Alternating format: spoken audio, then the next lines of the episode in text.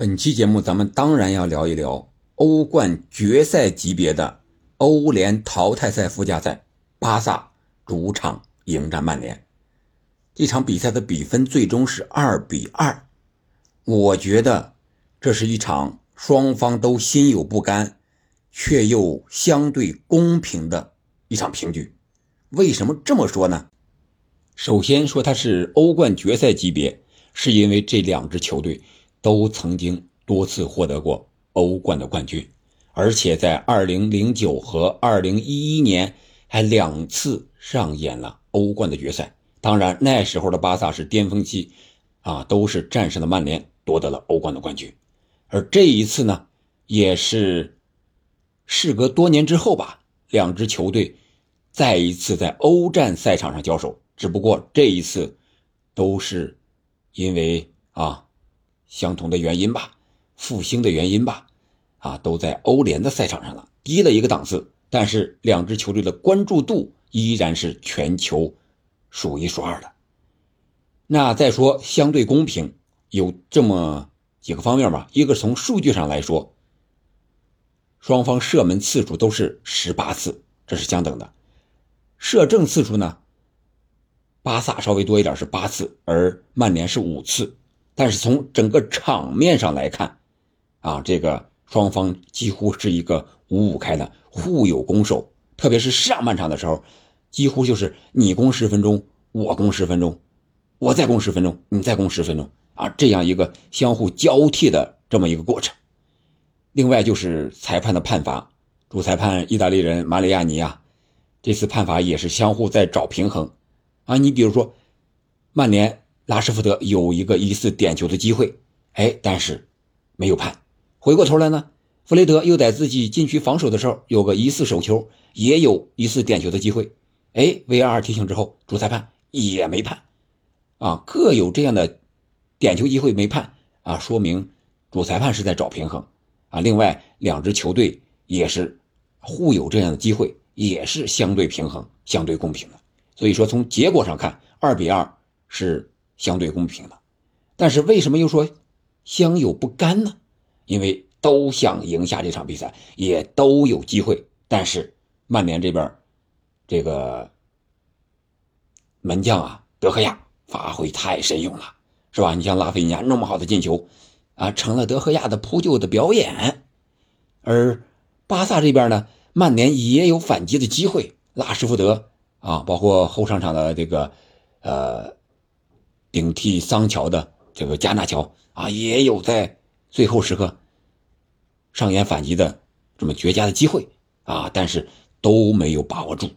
啊，所以说双方既平局又心有不甘。从战术上讲，我们再简单的来聊一聊啊。这场比赛，我觉得做客的曼联打的是比较积极主动的，赢球不变阵。我想这是滕哈格，呃，这次的一个理念吧。赢球是指他在联赛啊二番战战利兹的时候那场比赛的赢球。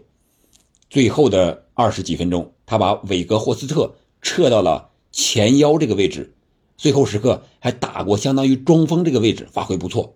哎，这场比赛就接着那二十分钟踢，把韦格霍斯特直接就放在了前腰位置，让拉什福德突前，然后两个边是吧？一个是毕费啊，一个是桑乔，把这个弗雷德呢，也可以说是后腰，也可以说是前腰，在排兵布阵上。弗雷德是专门针对的德容进行贴身的防守，像狗皮膏药一样针对德容，致使本场比赛德容几乎没有什么像样的发挥。而卡塞米罗呢，也可以说是单后腰，也可以说是攻防转换的一个枢纽，也可以和弗雷德有时候搭档组成双后腰。而在后卫线上呢，成功的地方我是感觉他没有选择航母转身的马奎尔。而是选择了瓦拉内和卢克肖搭档中后卫，而马拉西亚和万比萨卡也是相对灵活、速度快的这两位球员，打的是边后卫。我想他针对的是巴萨前场控球非常好，而且经常打地面啊这种一个进攻的方式选择的啊这样的一个后防线。我们回过头来再看巴萨巴萨是在主场，他可能也要有一些针对性的啊战术布置。哈维这边呢，我感觉他不成功的地方就是他把阿劳霍放在了右边，我想他有可能是想拉什福德是不是在左面，让阿劳霍来针对拉什福德的防守，但是拉什福德放在了中路，但是阿劳霍还是放在了右边后卫这个位置上，导致啊那个乌龙丢球就是这个孔德啊在中后卫位置上。在卡塞米罗和万比萨卡的夹击之下，用胸部把这个球停进了自己的球门。不知道这个和战术安排有没有一定的关系？如果阿劳霍打中后卫，而让孔德打边后卫的话，可能会好一些。另外一个就是这个阿尔巴呀，首发的左后卫确实有点老了。如果哎让这个小将巴尔德。首发出场的话，可能在防守上，在速度上会更快一些。这个是防守这一块另外就是德容这个攻防转换的枢纽啊，他没有摆脱这个弗雷德的贴身防守，这个应该和战术的布置有一定的关系。我觉得两位主教练的战术布置来看，滕哈格要更老道一些，而哈维呢还稍显年轻一些。从换人上来看。特别是，呃，巴萨一比二落后之后，这段时间的换人，哈维还是非常坚决的啊，换上了这些进攻的好手，像什么啊法蒂呀，是吧？阿尔巴呀也上来了，然后最后也把这个进球的阿鲁索换下，克里森森换上。但是对于巴萨来说，次回合不好的消息就是他们的中场大将佩德里伤了，然后是。加维吃到黄牌停赛了，这个是对巴萨最不好的。目前布斯克茨还有登贝莱，这个什么时候归队还不知道。